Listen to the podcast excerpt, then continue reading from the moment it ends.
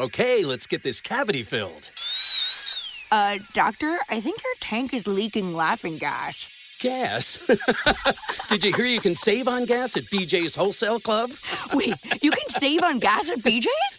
yeah, members save on everyday low gas prices. you gotta be kidding me. nope, these savings are no joke.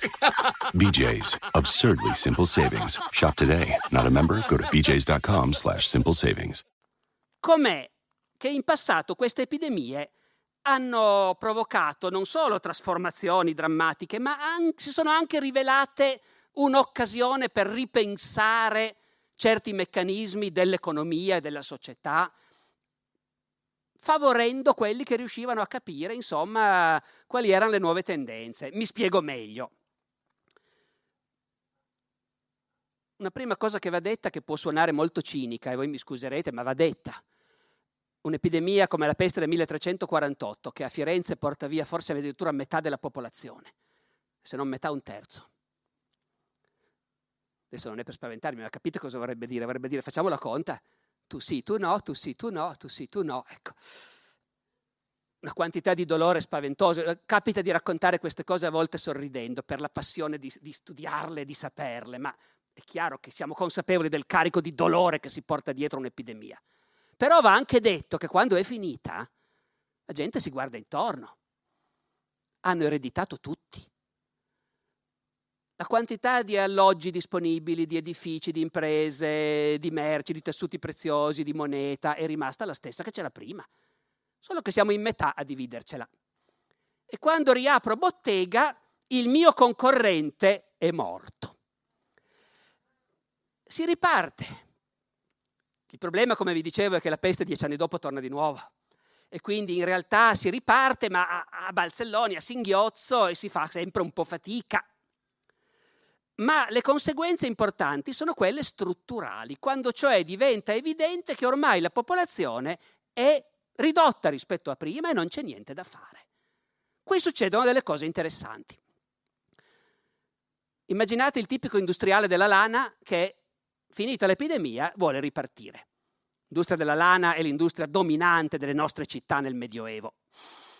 È un'industria a tutti gli effetti, nel senso che è organizzata su larga scala, naturalmente non ha le macchine, qualche macchina ce l'ha, macchine idrauliche spinte dai fiumi, dai canali per pressare i tessuti, ma il grosso del lavoro è manuale naturalmente e, non c'è il capannone dove si concentrano gli operai, però c'è l'imprenditore. L'imprenditore è quello che importa la lana all'ingrosso dall'Italia meridionale, dalla Spagna, più tardi dall'Inghilterra. Ogni giorno entrano carovane di muli carichi di sacchi di lana, grezza, che poi viene data da lavorare e c'è tutta una fase di lavorazione, bisogna lavarla, pettinarla, pulirla e poi tesserla. E ci sono operai specializzati in tutte queste attività che lavorano a casa. Il padrone distribuisce il lavoro, poi passa a ritirare, distribuisce per la prossima fase ad altri operai e così via. Ora immaginate cosa succede, il padrone riapre, contatta gli operai. Il primo che va a cercare non risponde nessuno. Sono tutti morti, dicono i vicini. Il secondo che va a cercare apre e dice, ah, grande padrone, si ricomincia a lavorare benissimo. Io per me sono pronto, però c'è una cosa, Quei dieci soldi al giorno che mi pagavi prima non mi bastano più. Ne voglio dodici. La reazione del padrone è di dire te lo scordi, canaglia, sempre pronti a approfittarsene. Pah, vado dal prossimo. Il prossimo è morto, non c'è. Quell'altro ancora c'è, ma dice ma mi ha già assunto il concorrente, paga 13 soldi al giorno. A questo punto la reazione normale dei padroni è primo di dire, certo c'è la crisi, non se ne può più, questa massa di zacani, di furfanti che sono i nostri dipendenti, adesso vogliono pure l'aumento di stipendio, ma so io come sistemarli, si va dalle autorità del comune e si dice fateci per piacere una bella legge che fissi un tetto massimo ai salari, che impedisca alla concorrenza di pagare così tanto. Lo fanno. Non serve a niente. I concorrenti, se vogliono operai, devono pagare. E la stessa cosa in campagna, dove il padrone dei campi di grano, che ha già le mani nei capelli perché è morta così tanta gente, non c'è più così tanta richiesta negli anni buoni. Per fortuna ogni tanto arrivano le grandi negli anni cattivi, c'è poco grano e quindi i prezzi schizzano in su, ma negli anni buoni e per di più i braccianti vogliono essere pagati più di prima. E per forza, prima della peste andavi in piazza al mattino, era pieno di disoccupati, che aspettavano solo uno che gli dava da lavorare, per quattro soldi, come oggi gli immigrati che raccolgono la nostra frutta. E invece, e invece non li trovi più. E quelli che sono pronti a lavorare vogliono essere pagati di più. I padroni fanno fuoco e fiamme, ma poi pagano. Gli operai guadagnano meglio. Gli operai del 300 e del 400 fino all'inizio 500 sono pagati meglio, gli operai, i braccianti in campagna, rispetto ai nonni tanto tempo prima. Cosa fanno con questi soldi? Beh, primo, si mangia a sazietà. E prima non era così, non era mica sicuro. Se uno aveva troppi figli, col salario della giornata non è detto che riusciva a riempire proprio la pancia a tutti. Adesso, se Dio vuole, si mangia tutti a sazietà. Pane e zuppa, ben inteso, ma si mangia a sazietà. E dopo che hanno tutti mangiato a sazietà, all'operaio sono rimasti dei soldi in tasca. Cosa fa? Una volta raccontavo più o meno questa storia in una riunione di manager di non so più quale impresa. E quando gli ho chiesto di provare a rispondere, a immaginare l'operaio a cui sono rimasti un po' di soldi in tasca, cosa fa? Uno mi ha risposto, investe. Ecco, no, non investe, va all'osteria, va all'osteria e beve vino. E il commercio del vino va benissimo. Mentre quello del grano, come si diceva, ecco, ma il commercio del vino va a meraviglia, aprono nuove osterie e sono sempre piene di clienti e chi produce vino in campagna si accorge che gli affari vanno benissimo, la città vuole vino e ne fa venire sempre di più. Poi l'operaio torna a casa la sera e la moglie va a frugare in tasca e c'è ancora qualche soldino avanzato. Cosa ne fanno? Domenica si mangia carne. E magari anche il sabato. Si mangia, no, il sabato no, loro facevano venerdì e sabato, scusatemi, mi sto perdendo, eh, astinenza, naturalmente digiuno anche il sabato, giovedì a quel punto, mercoledì. Si mangia carne. Prima era difficile, Adesso ci sono i soldi per farlo e noi abbiamo le prove perché abbiamo i registri fiscali di tutte le attività che c'erano in una città italiana a fine 300, nel 400, tutti i negozi aperti, pieno di macellerie. C'erano più macellerie ad Asti o ad Alessandria nel 400 di quelle che ci sono oggi. Mangiavano essenzialmente pecora, eh? Eh, pecora, agnellone, montone, raramente bovini, ma insomma mangiavano carne. E i macellai fanno un sacco di soldi e, e chi alleva bestiame in campagna fa i soldi. La città vuole bestiame, sempre di più. A questo punto chi sta in campagna e ha la terra, se ha capito come vanno le cose, comincia a dirsi, ma chi me lo fa fare di continuare a produrre grano, che tanto lo smercio non è più quello di una volta e richiede tanta manodopera che vuole essere pagata? Ma io, via, tiro via i campi di grano, faccio dei bei prati e ci allevo del bestiame.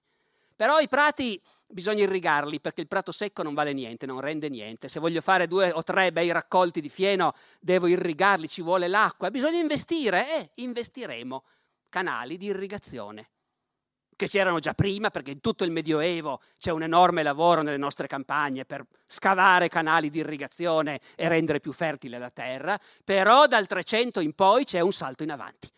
Cominciano anche a esserci iniziative politiche, grandi canali scavati per incarico del governo. La rete delle rogge, delle bealere, non so come le chiamate qui da queste parti, ecco, si estende sempre di più, sempre più prato, marcita, pascolo, sempre più bestiame, tanto che qualcuno comincia a dire, sai cosa c'è? Ci faccio anche il formaggio. Prima il formaggio si faceva solo in montagna, gli alpeggi in montagna. Nel Rinascimento si fa anche in pianura. A Piacenza fanno un formaggio meraviglioso, il piacentino, che se lo comprano anche i sultani se lo fanno venire a Costantinopoli. Poi siccome Piacenza viene divorata da Parma, il formaggio cambia nome e tutti lo chiamano il parmigiano ma originariamente era diffuso il nome il piacentino. Ma fatto sta che la pianura padana comincia a produrre formaggi. E chi ha capito che la tendenza è quella, così come chi ha capito che tira forte il vigneto e bisogna fare vino, ecco, fa i soldi. Finalmente, chiudiamo. Ogni sera quando l'operaio tornava da, o il bracciante tornava dall'osteria, la moglie gli ha tirato via un soldino avanzato e l'ha messo nel salvadanaio. Alla fine dell'anno hanno un po' di soldi risparmiati. Cosa si fa? Si va dal mercante di tessuti e per una volta ci facciamo un abito come si deve, perché finora la povera gente si vestiva di tessuti, tessuti in casa. Eh, tutte le contadine avevano il telaio, facevano tessuti grezzi, non tinti, e ci si vestiva con quelli ma adesso se ci sono i soldi ci vogliamo permettere un abito come si deve. Ovviamente non come quelli dei ricchi, si va dal negoziante di tessuti, noi non vogliamo velluti, non vogliamo broccati, non vogliamo seta, quelle sono cose per i signori. Vogliamo un bel panno resistente che tenga, anche se non è di gran qualità. Ecco, risultato, quei centri di produzione tessile come Firenze, che si ostinano a produrre tessuti di lusso per la clientela dei ricchi, tirano avanti così così. Ma è pieno di località dove si è capito l'aria che tira e dove nascono centri di produzione del tessile, dove i regolamenti ufficiali dicono qui si produce panno di cattiva qualità le città della pianura padana, anche qua in Piemonte, Racconigi, Pinerolo, cominciano a prosperare, nascono corporazioni di produttori, di lanaioli, i quali dicono proprio nei loro statuti il panno nostro non deve costare più di quel livello lì, perché noi miriamo a quel, eh, non dicono quel target, viva Dio, ma insomma, quello che intendono dire è quello. E chi ha capito questo prospera. Allora, non è ovviamente per concludere a tutti i costi con una forzatura e un messaggio di ottimismo, perché tutte queste belle cose possono succedere solo dopo che la popolazione si è dimezzata. Eh, quindi diciamo, noi dovremmo trovare altre risorse per essere ottimisti nella situazione attuale, ma comunque ho pensato che questo fosse il modo giusto per concludere. Grazie.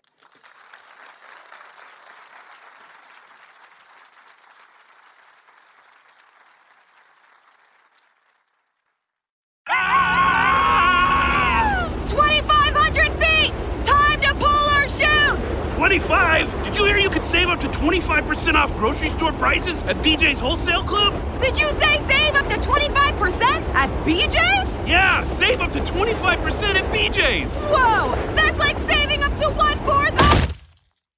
Ugh, that's gonna leave a mark. BJ's, absurdly simple savings. Shop today. Not a member? Go to BJ's.com slash simple savings. Leftovers.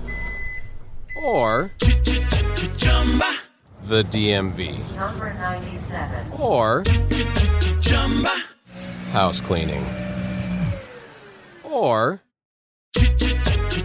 Chumba Casino always brings the fun. Play over a hundred different games online for free from anywhere. You could redeem some serious prizes. Chumba. ChumbaCasino.com. Live the Chumba life. No purchase necessary. Void where prohibited by law. 18 plus terms and conditions apply. See website for details.